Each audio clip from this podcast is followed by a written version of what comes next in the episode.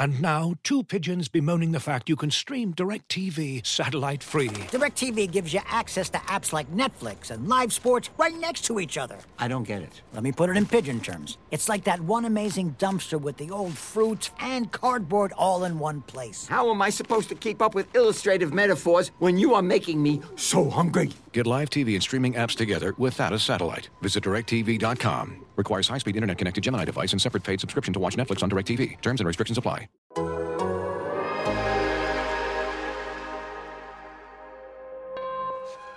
Uh, You are now tuned into anything's potable. The most honorable, the most audible. Hold the applause. like Paul Pierce when he was fresh out the hospital. Like Antoine when he shimmied after Welcome shots to- went through. So tell me why you mad. Anything is possible! Boston Celtics podcast here on the Athletic Podcast Network. I'm your host, Sam Jam Packard, professional sports fan, and I am joined, as always, by the kid, the god, the legend, Celtics beat reporter from The Athletic, Jay King. Ladies and gentlemen, he is coming to us live from Miami, where the Celtics will t- play the Miami Heat tomorrow or probably today, but by the time you're listening to this, in game five of the Eastern Conference Finals, after the Celtics turn the ball over in game three and lose uh, after making a, a basically a 20 point comeback and then falling short. And then in game four, absolutely dominating the Miami Heat, just not allowing them to score the basketball pretty much for the first 10 minutes of the game. Jay, why can't there be a close game in this series? And what were you thinking uh, with about four minutes left in the first quarter uh, when the Heat had only made one field goal? Game three turned into That's a close true. game. That is valid. Valid point. but yeah, during that first quarter, it got to the point where it felt like an AAU tournament where one of the best teams in the state was just playing like just a, a bunch of bums that were picked up off the side of the road by by some coach.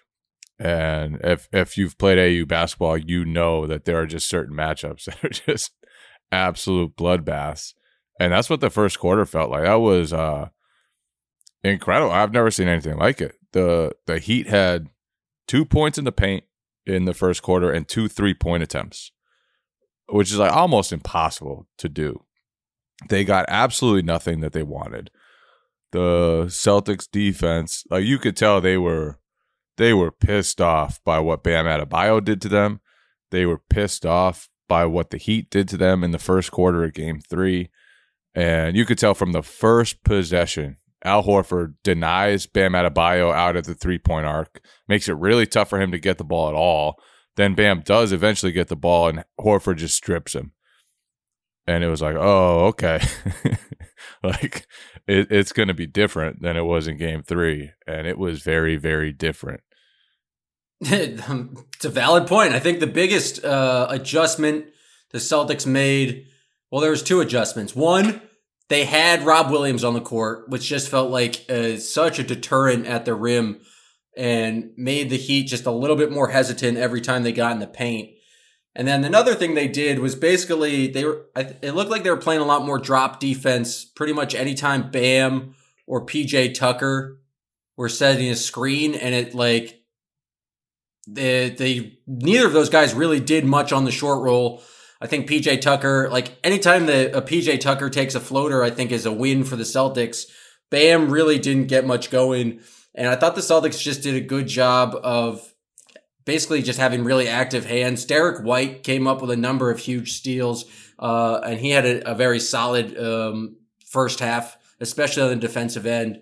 Um, but what you see from the Celtics, just in terms of like what they what they do to really slow down the uh, the Miami Heat, because I mean, some of the, the some of the shots Miami just like missed, like the normal mid rangers, but the the Heat were take like just got nothing at the rim. So what the Celtics do to force them into kind of those mid range shots? Yeah, they got all mid range. And I think part of it was that like Kyle Lowry, after the five minute burst at the beginning of game three, just hasn't looked to be moving the same. Jimmy Butler sat out the second half of game three with a knee issue. and he just didn't seem to have the pop that he normally does. So I think that's part of it. And when when you're not necessarily as worried about those guys, then you can do a better job on Max Strus, Gabe Vincent.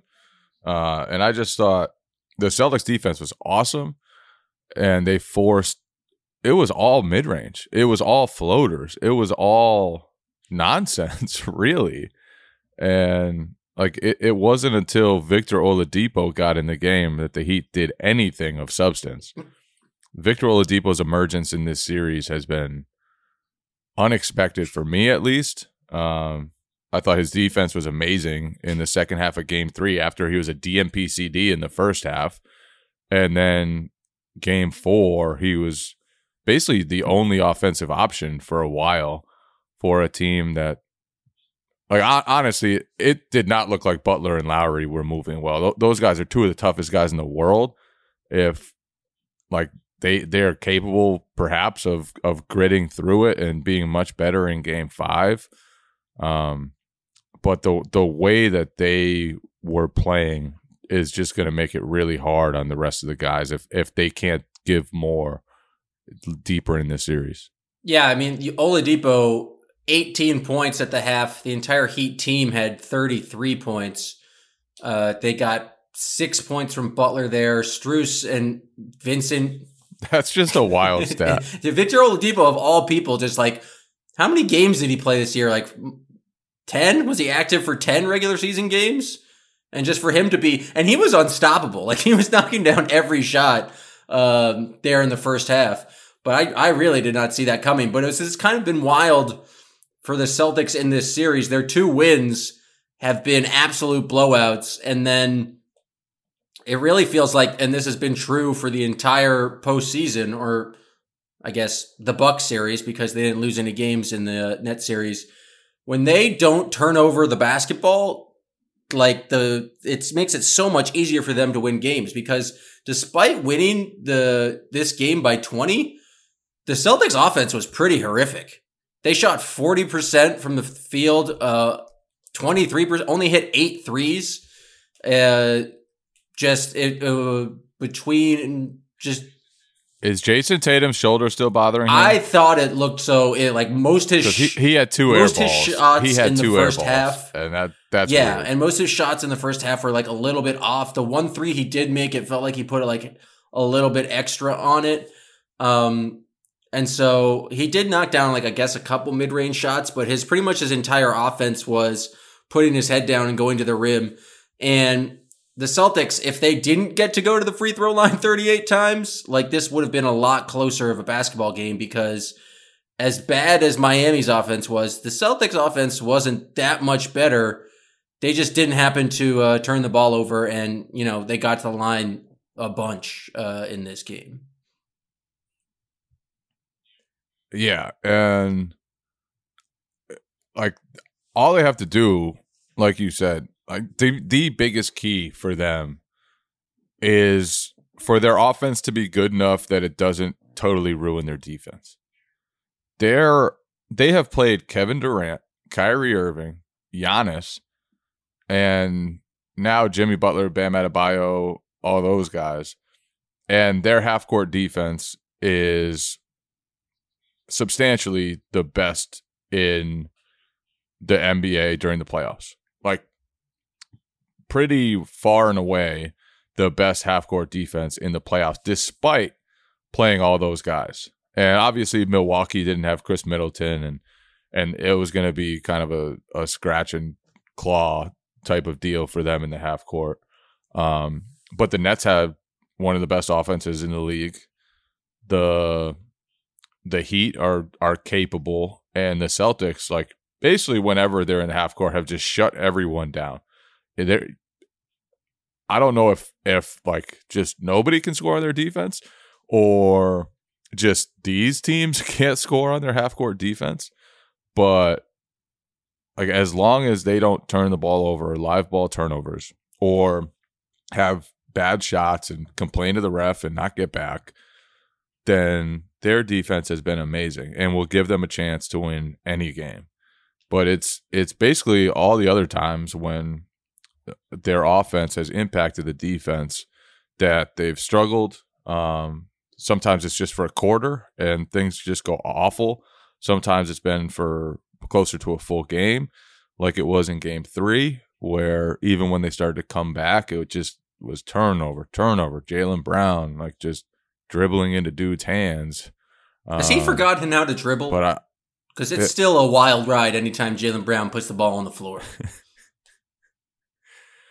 I think so. I think they're being very physical with him. They're sending a lot of help on his drives, and also, I feel like they've gotten the memo that the ball is up for grabs when he's dribbling to the to the hoop because it just seems like they're just like like converging on him and and sometimes like he was pretty bad in game 4 uh offensively but you know, the, game three, like he was either getting all the way to the rim and finishing. I think he made every two point attempt in that game while scoring 40 points, or he was just getting the ball stripped from him. It was, it was really like all or nothing that game. It, was just a wild, wild game for him. I've never seen someone score 40 and be that likely to just like dribble into traffic and lose it and just have the other team go the other way it was it's it has been a wild ride for him um but it all goes back to for them like their defense is just a special unit especially when they have everybody out there robert williams and marcus smart are questionable for game five so we'll see on them um but when they have everybody out there and they can play good enough offense just to give themselves a chance defensively like they just shut everyone down Their best offense is just not turning the ball over. Like as long as they just don't give up massive amounts of fast break points to the other teams, like their their half court offense is so good that they're going to be in the game and probably will end up being in a in leaded game. Like they they again in game 4 they just did not play that well, but they just didn't turn the ball over. And Miami's defense Miami, at least in games three and game four, are playing some of the most physical. Like you talk about Brad Stevens loves like players who get into the ball. That's all the Miami Heat does. They get into the ball and they play extremely physical. And for some reason in game three, that resulted in 23 turnovers for the Celtics. I think uh, they just didn't handle the pressure well and kind of felt like they got sped up. Uh, they still like in game three they still got to the line 30 times uh, it just so happens in game four they got to the uh, line 38 times but it feels like miami's playing this type of defense that is just like we are going to be physical with you on every single possession you are going to have to earn it or get a whistle and i thought the celtics did a, a just a much better job in game four of just not making extraordinarily stupid passes uh, or throwing the ball at some guy's uh, feet uh, as they were doing in game three. Um, but I thought they handled the physicality pretty well. There was still Gabe Vincent. Uh, I know he did not give the, the Heat much in uh, on offense of that game, but he was playing some of the most hard nosed, like aggressive, getting into the ball defense on Derrick White that I've seen in a while. He is a pest out there, and it feels like the entire I've got to shout out to, to Bam Adebayo too because the Heat were down 30 and that dude was just hounding guys. It was, it was he didn't care that they were down 30 late in the third quarter. He was just trying to give somebody hell. and so I I I, there, I have a lot of respect for the competitive spirit of that Heat team. They are full of just absolutely tough bastards. Like every single one of those dudes is just wired to compete. And uh, you know, there's a lot of talk about heat culture. Obviously, you love the heat culture talk, Packard. Um, but I think beyond that, like they just got a lot of dudes from Jimmy Butler to PJ Tucker to Bam Adebayo to Kyle. Like these are guys who have lived their whole lives being the gritty dude that wins because they just outcompete people. And so that's a lot for the Celtics to deal with. I think you saw that in game 3. Like they they tried to prepare for that. They told themselves the Heat were going to come up come in and and just with a totally different level of focus after getting smacked in game two, and they still weren't ready for any of it. Um, and like if if you lighten up against this Heat team, like they are tough enough, strong enough, manly enough to to just give you a really hard and time. that's the big question for the Celtics. And I think Ime mentioned it. It felt like four or five times in the press conference. The Celtics this year in the playoffs have been phenomenal in responding to a loss. Each time they've lost this year in the playoffs, they've responded with a win.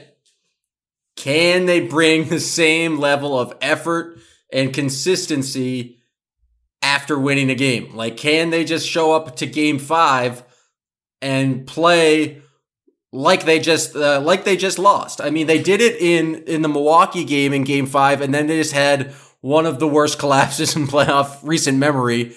And so the really the question is is like, can the Celtics bring that kind of level of effort and focus and just not playing stupid basketball after a win and really take control of this series and give them chance give themselves a chance to close it out at home. Um, like it's it feels like you have the utmost confidence in the Celtics coming off of a loss, but just after a win, you just don't know what they're gonna get. In game three, they come out and they just get give up 40, basically 40 points in the first quarter. Um, in game one, they played pretty well to start the game and then just got blitzed in the third quarter. It's really not that difficult of a formula. It's just they need to play, continue to play solid defense and not turn the ball over.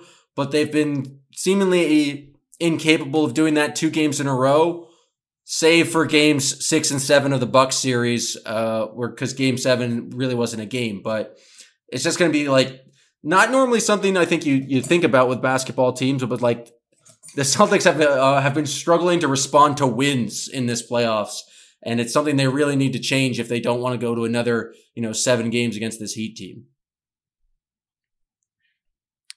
Yeah, I, I could see why after game two they thought this was going to be kind of an easier series, um, and and so I get a little bit of a letdown after that. But the the start of game three was so bad that people were booing them in the playoffs at home. You don't see that very often, especially like the the Boston fans have grown to really love this team. Um, but they also held the team very accountable during that disgusting start to game three. But yeah, uh, going back even to the Brooklyn series, it was after a win, like like they won game one on a buzzer beater. Game two, they come back and get get behind like 17 or 18 points or whatever it was in the first half. Um, then the Milwaukee series, like game game one, they come in and just get mollywopped, and the physicality really bothered them. And I think I, I don't know what it is for the Celtics so far. Maybe it's just that they've played like really fucking tough teams. that Teams who also it. respond well to You know? lo- Like- losses, you know, like come back and play play with a renewed sense of focus. That could be it. Yeah. So I mean, when when you got to deal with Brook Lopez and Giannis and Jrue Holiday, and now you're dealing with PJ Tucker and Bam Adebayo and Jimmy Butler, Kyle, Lowry, like those are some prideful dudes. A lot of prideful dudes that they're dealing with. So it's probably not as bad as as it seems, but they do need to take care of the ball and they do need to have the defensive effort from the start. Like you can't let Bam get going because Bam was just a different dude after they let him get some easy stuff at the the beginning of game 3. The rest of that game he was just out to kill. And I thought they actually did a decent job on him after that first quarter. But by then he was just in such an aggressive mode that they couldn't shut him off.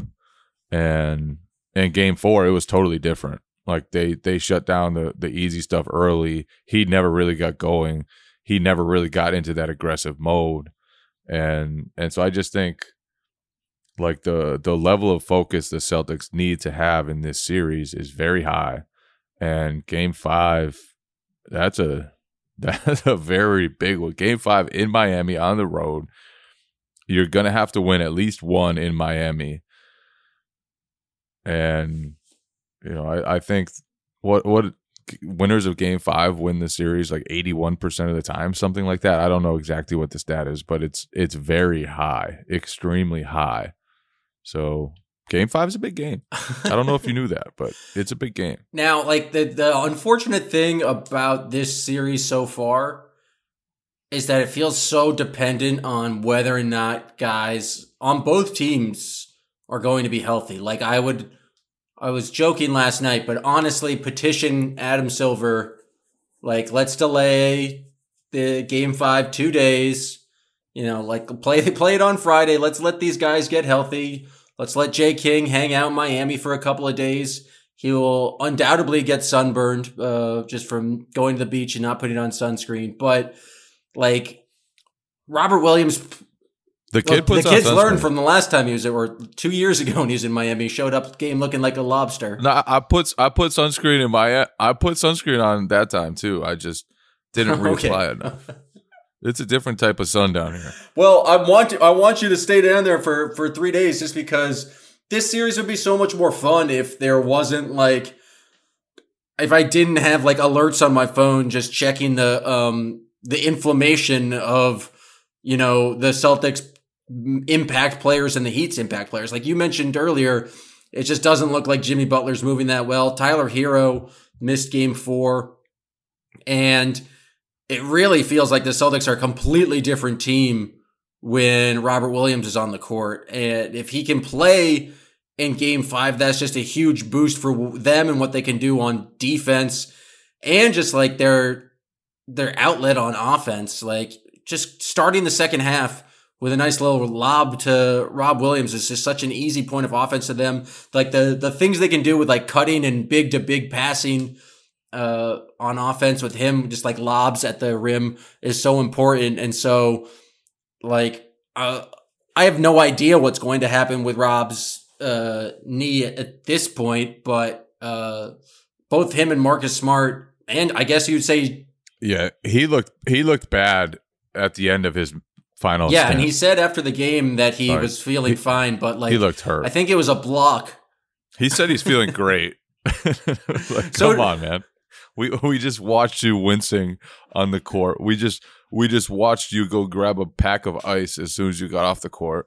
We just watched you go to the locker room after you got off the court. Um, but I respect it. He's just like, yeah, I feel great. Maybe he's just but I, yeah, I, I think he got hurt. It looked like he got hurt when he uh when he blocked Jimmy Butler. Um it was a great, great block. Like Butler tried to body him sort of like he did in game one. And Robert Williams braced himself, took the contact, just swatted it away. But you could see from that point forward, he started wincing, and then his last like two of his last plays, he he got absolutely blown by. And then after one of them, he was just kind of standing in the corner of the court, like not going to offense on, in the other direction. So I, I think he's definitely dealing with a lot of pain right now. Um, Ime said after game two, was it that Robert Williams would deal with be dealing with pain throughout the rest of the playoffs, probably. Uh, so it's just something he's going to have to manage, and and maybe he'll be fine. But he was definitely hurting in in, in game four, and then Marcus Smart.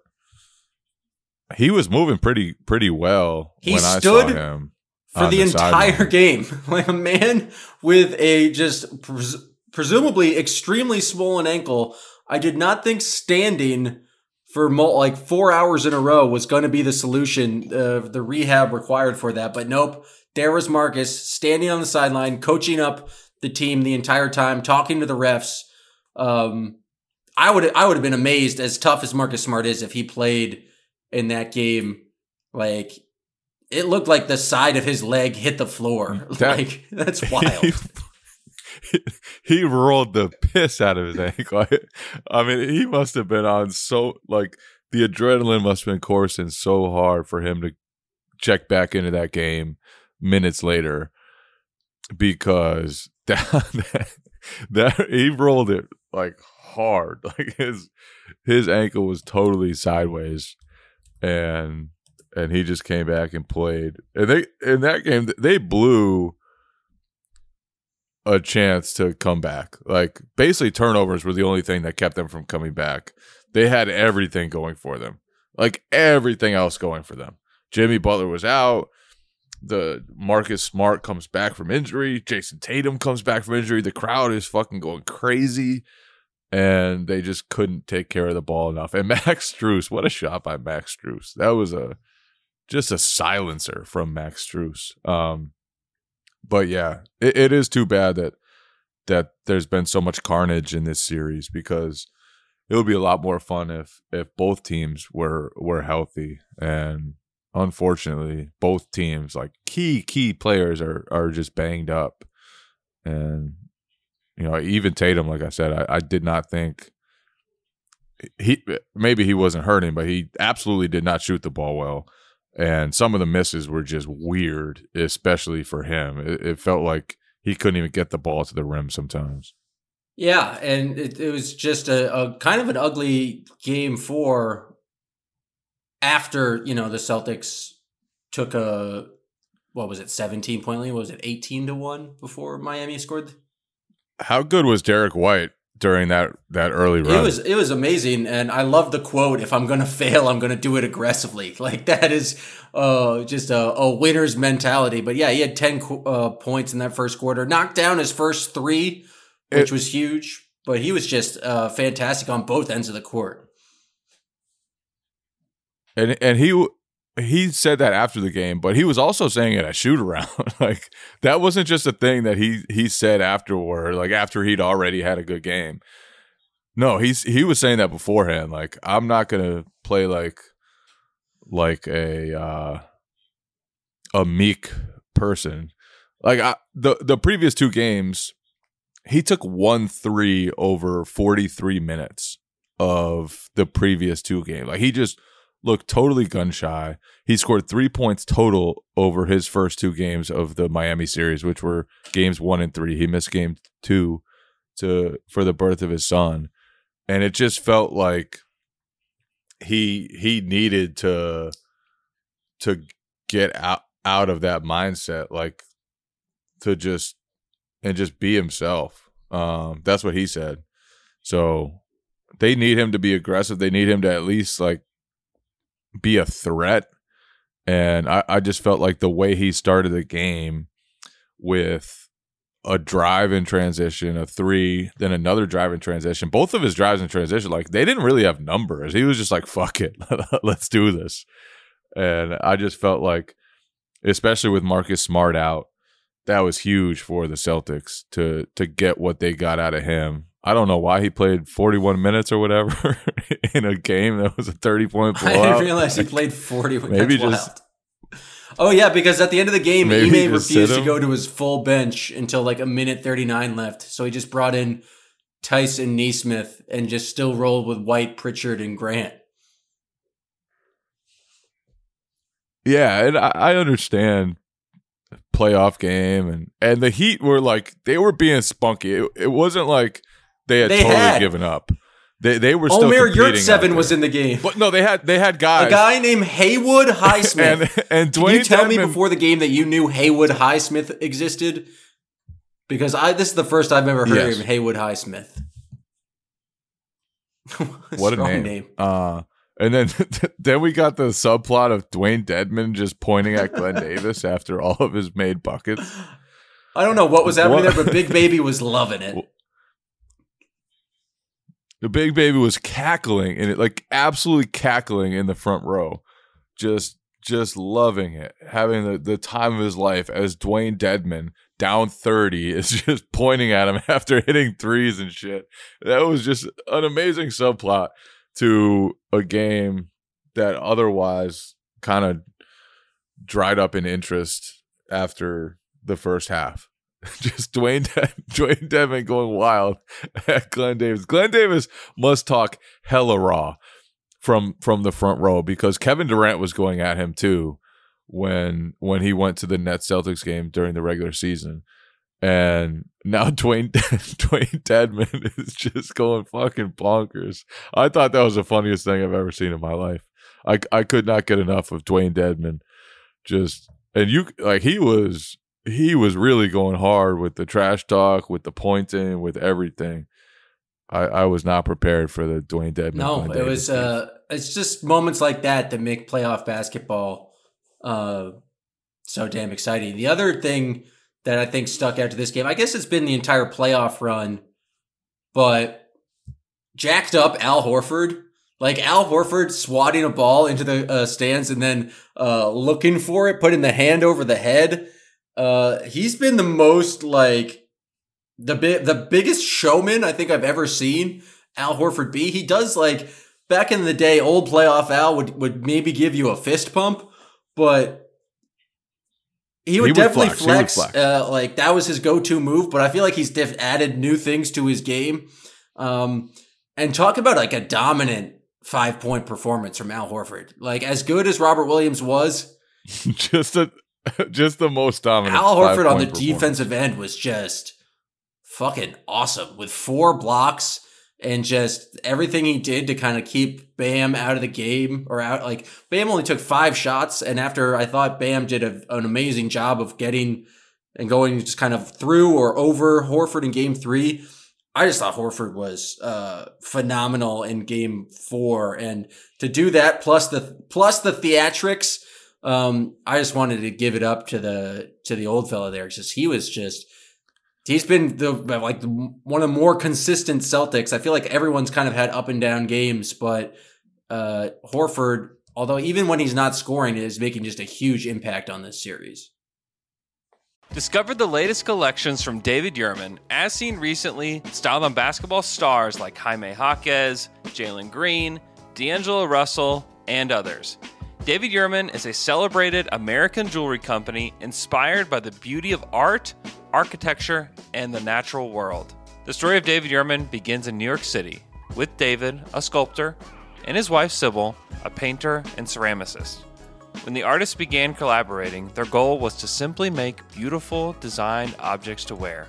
Over 40 years later, the Yurmans and their son Evan continue to redefine American luxury jewelry with timeless, modern collections for women and men defined by inspiration, innovation, consummate craftsmanship, and cable, the brand's artistic signature. David Yurman's collections are available on davidyurman.com.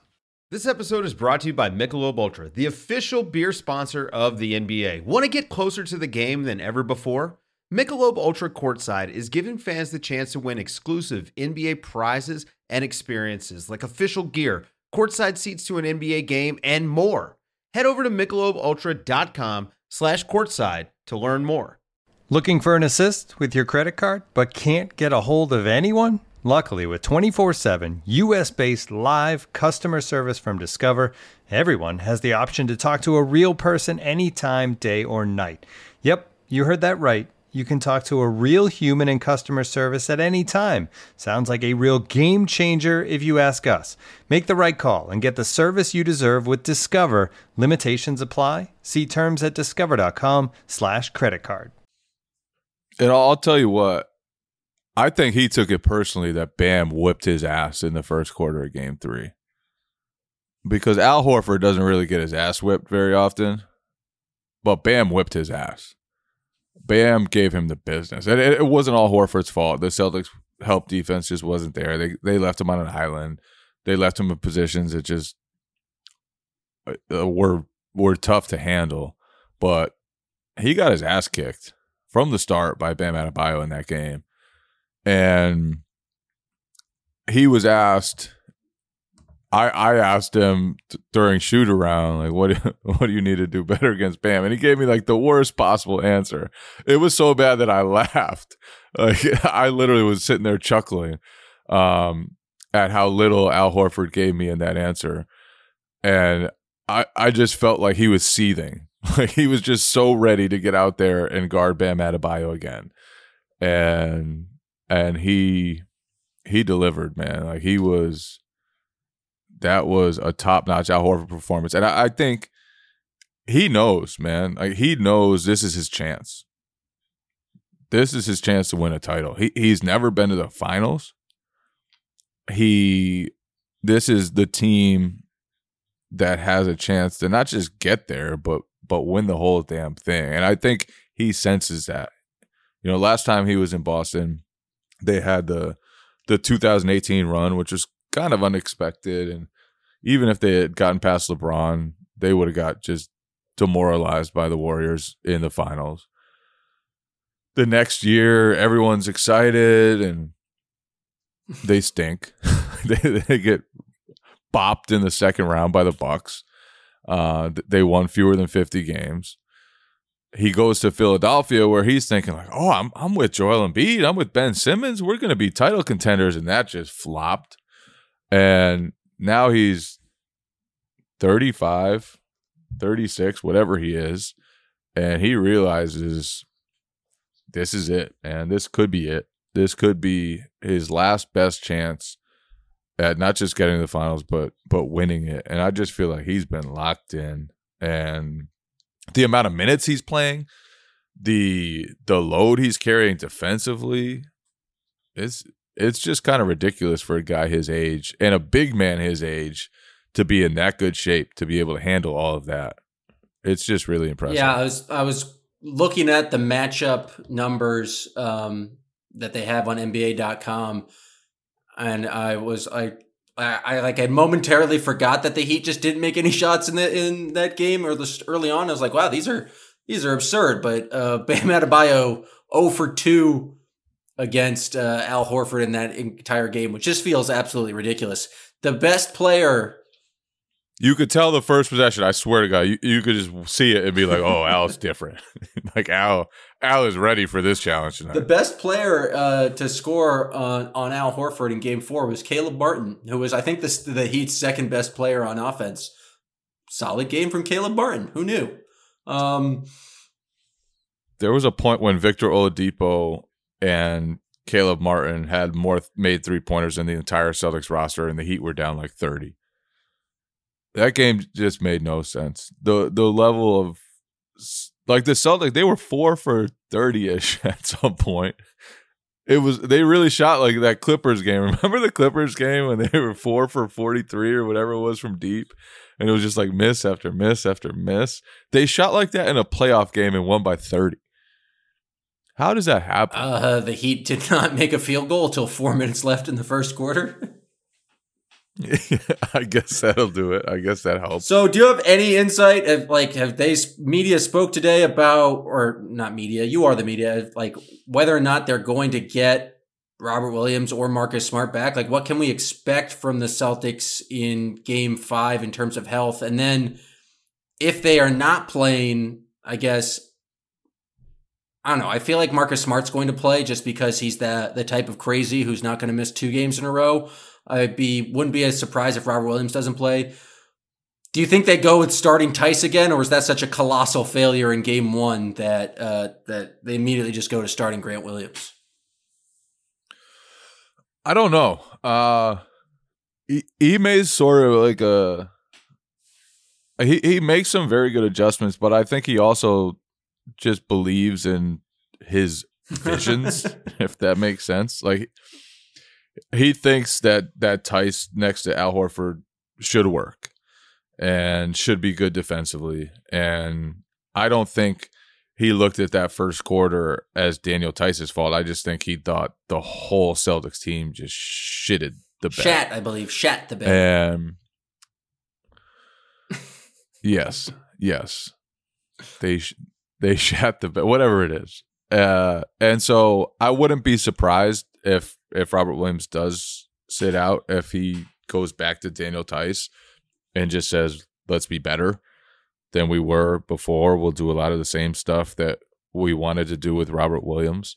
Um, but but yeah, I mean that wasn't great, and I think when they've gone small and like they with Grant Williams, like they've been good during this series. So I, either way wouldn't surprise me. I, I do, I am on your side that Marcus Smart is probably the more likely to play. I just felt like Robert Williams, you could tell was just going through it pain wise during the the was it the third quarter of of game four yeah and so i would not be surprised if he misses a game obviously he's he's doing a lot of treatment and everything like that trying to get back but you could tell he was he was just playing through a lot At this point, is there any like treatment, or is that it just doesn't feel like there's so much you can do uh to make it better? And like maybe if there wasn't a game every other day, it wouldn't be this uh like be this way. But like, especially if they're like flying in between each of those games. Like uh, you just kind of expect Robert Williams to play a game, miss a game, play a game, um, and hopefully, I like hopefully the Celtics can can still get a win and then he can come back for game 6. It's just why it's just again, it's just frustrating as a fan for both teams to be so kind of banged up right now just because you want to it hasn't been the greatest basketball, I would say the first 4 games of the series just with the kind of uh, the wild blowouts and you'd rather both of these teams healthy and both of these teams playing at their best, but it's really tough to know like what you're going to get. One, if Robert Williams is going to play, or what you're going to get from Marcus Smart, or I mean, if the if Jimmy Butler plays like he did in Game Four again, like if he just doesn't have the kind of the bounce and athleticism, and clearly he didn't have it in Game Three or enough for them to kind of pull him for the second half of that game. If he doesn't show up for Game Five, I'm just not exactly sure what the what the Heat's ex- uh, answer is, other than just having Bam be super aggressive again. Um, and so, who knows? Game five, a very important game, and I feel like we have no idea what's going to happen because we have no idea which players are going to show up, uh, if they're going to be healthy, or if the Celtics will just uh, not turn the basketball over. Like a- anything could happen in this game, depending on those major variables. Yeah, and I feel like Lowry and Butler, them not being right or not looking right in Game Four, that also helps the Celtics take care of the ball. You know, th- those two guys are such disruptors defensively when they're right, and and when they're not right, it's just different. Like you don't have to play through as much. Um, so yeah, health health is such a big factor in this series. It's it it really is too bad that we can't see these teams at full strength. But what can you do? What can you do? You know what we can do? We can go to celebrity caller Joshua B. Join us here on Anything Is Potable. Joshua B. Oh my God, how's it going? Oh, it's it's great. Thanks for that lovely introduction. Um, I actually have a compliment to pay Jay King before I get to two questions. I wrote these two questions down. So this Oh, time wow, I actually what- have that's what I two like two hear. questions. Um, and I wrote them down and I think I've got the good writing for them. But first, I want to give you a compliment, Jay, because at the beginning of everything, um, you told me that the Eastern Conference playoffs was going to be a bloodbath. And I at first was like, no way, the Celtics are going to do great. And sure enough, you were right about both, right? It was the it was a bath when we just destroyed the Brooklyn Nets. And then it was the blood when we made um Giannis bleed from the side of his head. And now it's a blood bath every time there's like a blowout going on back and forth. So you were spot on, man. Great, great call. Thank you, thank you. I, I, I appreciate that, Josh. Um, as the only, I do it for so, you. so all right, so I'll ask my first question and then I have a second follow-up question. So the first question is Am I the only person who thinks that these shots that are being taken by Kyle Lowry are like the the biggest bricks I've ever seen like in my life? I mean, I swear the ball is going like 10 feet off the back iron of the like of the hoop. And is that really the $25 million man that Miami paid for? Because that's not the Kyle Lowry that I remember. I mean, even even with a shot. Yeah, I've, I feel like he's just not right physically. Uh, I thought the start of game three, like the very start of game three, he pushed the pace in transition. The, literally, the first play gets Max Strus a wide open three. Then he goes back, forces a Jayson Tatum turnover by being in perfect help position. Then keeps pushing the pace, gets Bam Adebayo. I just thought he was awesome for like five minutes. And then he left the court, went to the locker room area or whatever it was, and has not been the same since. I just don't think he's right. I don't think he has his normal oomph to give and he's he's still make he's still made some plays like he he had that that sneaky steal uh late in game 3 he but yeah from from a scoring perspective and you could tell this the Celtics like they they don't think that he can really beat them just the way that they have been approaching that matchup. They it seems like they know that he's damaged goods right now.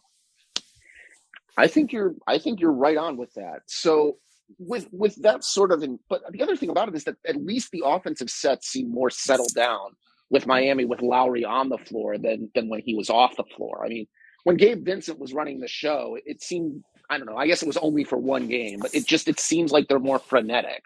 It seems like they're whipping the ball around and just yeah, everybody's going sort of everywhere all at once. But it could have just been the feel out game.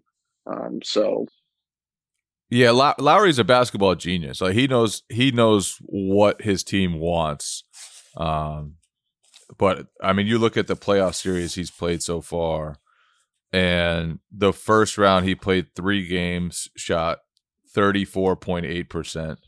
The second round he played two games, shot twenty one point four percent this round, he's played two games and is shooting 29.4%. So it's just like the offense, the the efficiency, the the movement that he normally has just isn't there right now. And you can tell. Okay. So this will lead me sort of into my second question, which is that for people, everybody that I've been listening to throughout the day has been saying that we don't know what it could be in Game Five. All we know is that one team is going to blow out the other, um, and I happen to think that it's probably going to be a close game um, as opposed to sort of a blowout in either direction, which I know bucks the trend.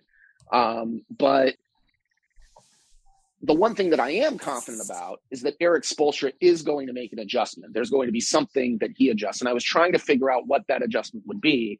And in my eyes, um, and I would love to hear your perspective on this, I think that the adjustment is to insert Victor Oladipo into the starting lineup alongside Bam, PJ Tucker, um, Kyle Lowry, and Jimmy Butler. And what that allows you to do is have this sort of switching um, defense that really attacks the one Boston weakness that I can see from game to game, which is dribbling and holding onto the ball and being secure. Um, it seems like every, it seems like when we get into trouble, um, in this series, it's when we're either trying that lob pass to anybody other than Robert Williams, or when we're just being sloppy or unfocused or lazy, whatever adjective you want to use, um, on on our dribbling. And I think that that lineup would be the adjustment that they would that the Heat would make to at least get out to some sort of a lead in in the first quarter. Um, and this sort of ties into this idea that anytime that Tyler Herro, Duncan Robinson, or you know Highsmith is on the floor, I think Peyton Pritchard is just fine. I mean, really, or Max Strus. Like, I think you can hide Peyton Pritchard in the series, especially if you think Kyle Lowry isn't right. So, I mean, what do you think? Do you think there's going to be like a? Do you foresee Spo making an adjustment? And if that's if that adjustment is the one that I'm, you know, if I'm correct in that, then like, how did the Celtics sort of counter that? Do you think they bring Derrick White in? the starting lineup, or do you think that Robert Williams just um, continues to start alongside Al Horford? I don't know. I, this is just me sort of spitballing, but I've been trying to figure it out myself, and I'm curious what you think. Yeah, I think the I think the Celtics will start the same way if they're healthy that they they always do. Uh,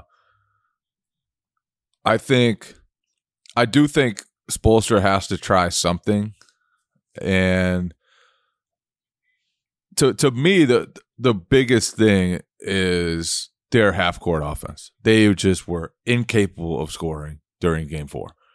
And I I I know there's a balance between throwing out you know more shooting whether it's Herro, Duncan Robinson, Strus, uh, but I feel like they need to do that not just to spruce up their offense, and, and maybe not in the starting lineup, but at some point in the rotations, and not just spruce up the offense, but to give Bam Adebayo more more space to operate. Like we saw in Game Three when he had a little space, he was hell, and and I just feel like the Herro absence it wasn't the biggest deal because he doesn't start and the starting lineup just got thumped. But I I thought game 1 he really changed the game when he came in because he gives them somebody you need a guard at the three point arc. And right now with the way Kyle Lowry is, Jimmy Butler doesn't really shoot threes. Max Strus isn't a ball handler. Um, so there's nobody Victor Oladipo, like you're cool with him shooting off the dribble threes. I feel like Tyler Herro is just a a big deal for their offense. Obviously, he's been a target, and obviously his minutes haven't always gone well. Um, but I do feel like as long as the Celtics are, you know, keeping the heat in the half court, like they're just gonna have a tough time to score. Maybe it's just maybe the the adjustment is just like do whatever the hell it takes to for, force turnovers, like whatever whatever it takes. Just go out there and do it. Um, yeah, I don't yeah, know we'll if see. like Oladipo. I don't know. When I think of the Miami's offense, like playing at its best, it's like a lot of movement, a lot of like cutting and dribble handoffs with Bam, uh, with Bam at the top, and like him occasionally like keeping the ball, and then I just feel like Strus has played like he's played his way into lineup. He's clearly uh, surpassed the ninety million dollar man in Duncan Robinson. And Oladipo, while he's been pretty damn good on offense, I feel like he's not really like gotten a lot of his points necessarily in the flow of uh, offense. It's more been Victor Oladipo going one on one or Victor Oladipo creating some steals and then just man he is fast and getting to the basket. And so I don't like maybe putting Oladipo in the starting lineup works, but I just don't know if he's necessarily like the kind of guy who's running around the court, coming off screens and doing things like that.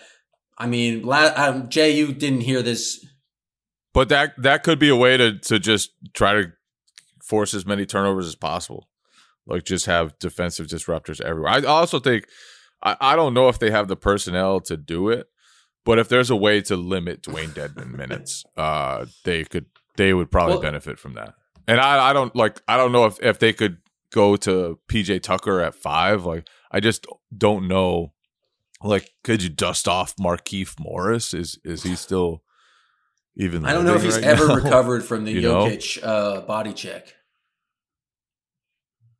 Yeah, so I I just don't know what the the solution to that would be or the the other approach. I just think Dewayne Dedmon minutes have gone very poorly for the Heat so far. Yeah, and year. if they he does very little, very little for them. And if the series. Heat are missing any other guys, like they really don't have the best depth.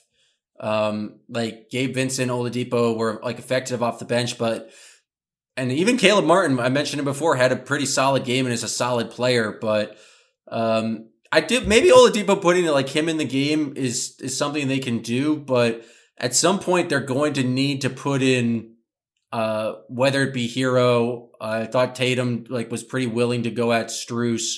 Uh, was definitely very willing to go at Duncan Robinson. They're going to be able to put like the don't the Heat don't have just like the depth right now to put out like just those all defensive lineups. Um, but you're right, like that feels like the best strategy for them is just to create as much chaos on that end of the court and just really try to go for turnovers maybe maybe it's trying a wackier zone. The Celtics have like haven't struggled as much against the zone this year as they did in the bubble. Um, but it's something that I think Spoelstra's used a little bit more sparingly, and maybe it's just like cranking that up or, or sprinkling it in more often to kind of try and create some more confusion. But um, I think the Celtics did a much better job of like, okay, this the heater in a zone. Let's put Jayson Tatum at the elbow and just let him turn around and shoot and get easy buckets without any board any sort of ball pressure.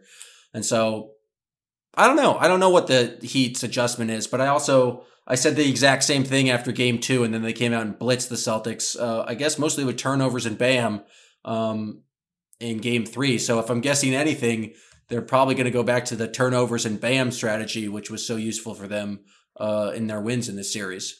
Yeah, sometimes the best adjustment is just play better. I think the Celtics uh, will probably try to do the same uh, in Game Five. Let's go to Sam H right now. I'm really hoping this is Sam Hauser, but I'd be doubtful if it is. Sam H, thanks for joining us here on Anything is Potable. How's your shoulder doing, Sam?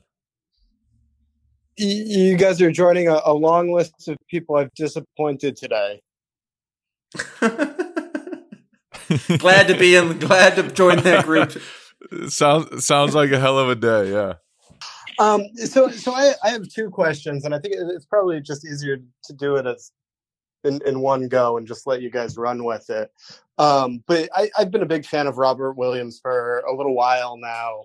And Jay, just reading your article earlier today about how he was getting in Derrick White's ear um, when, when Derrick White first joined the team, and and then you know earlier on in the year when he was um, asked about his own candidacy for uh, defensive player of the year. He was very quick to lavish a bunch of praise on Marcus Smart. It just seems like he's really grown as a presence in the locker room.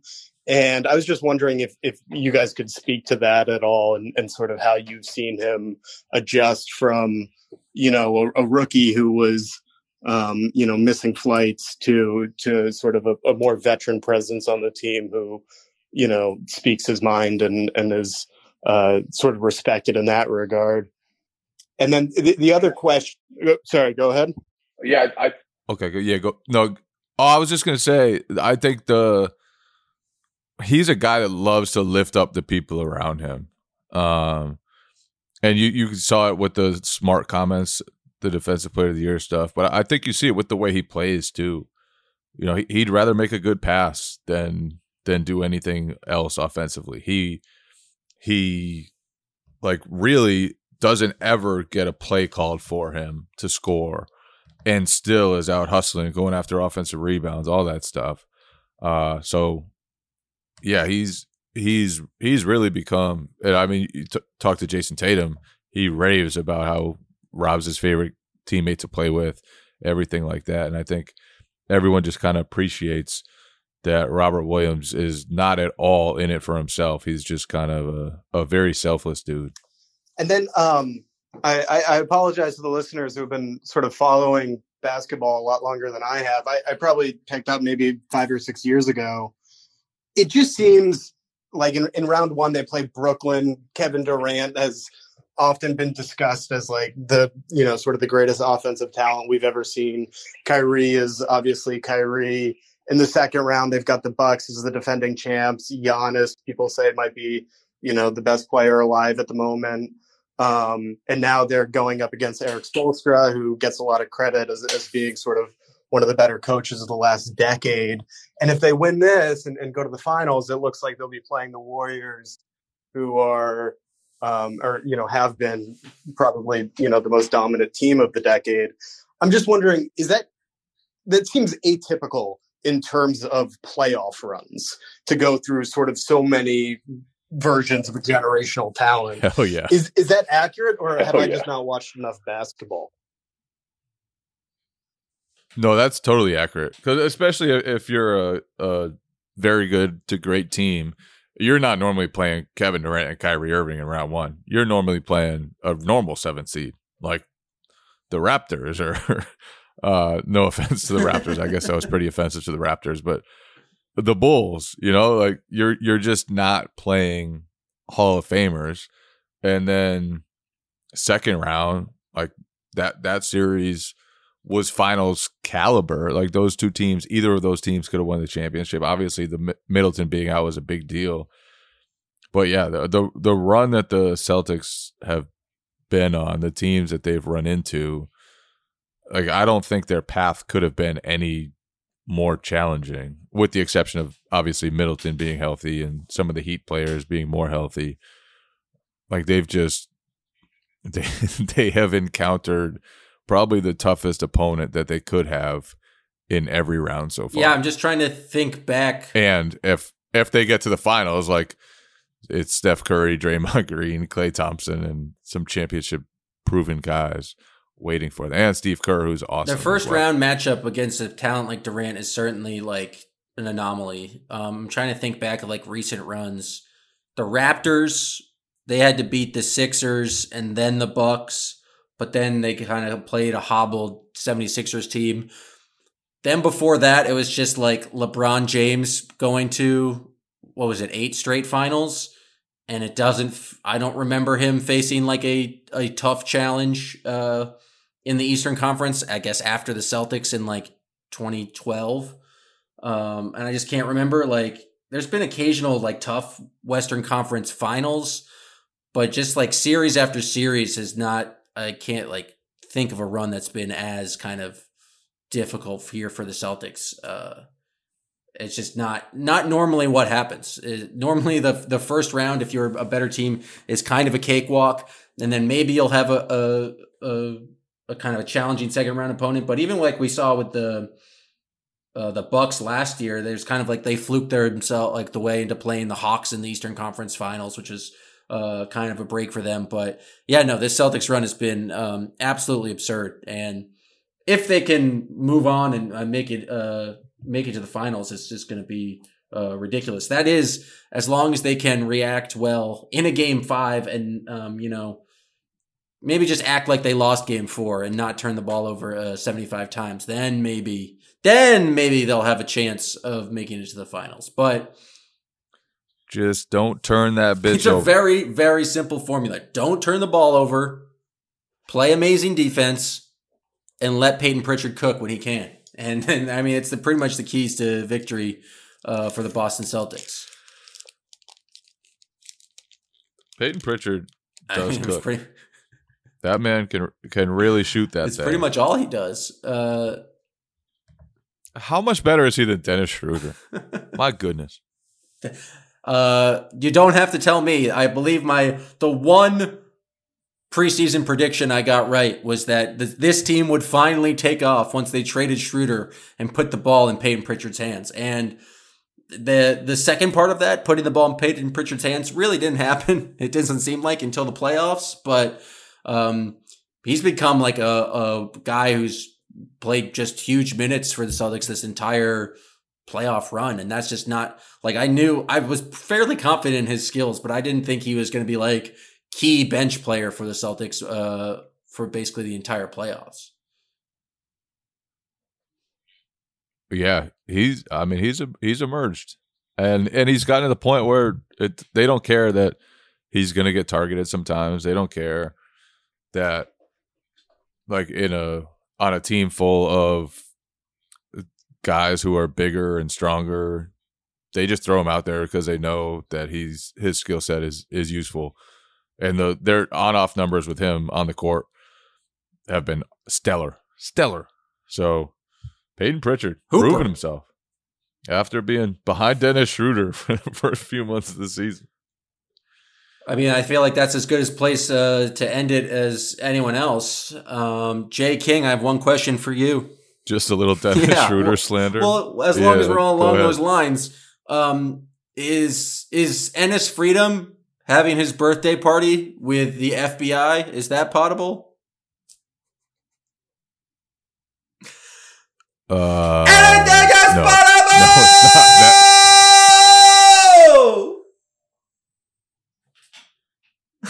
I disagree. Now I disagree.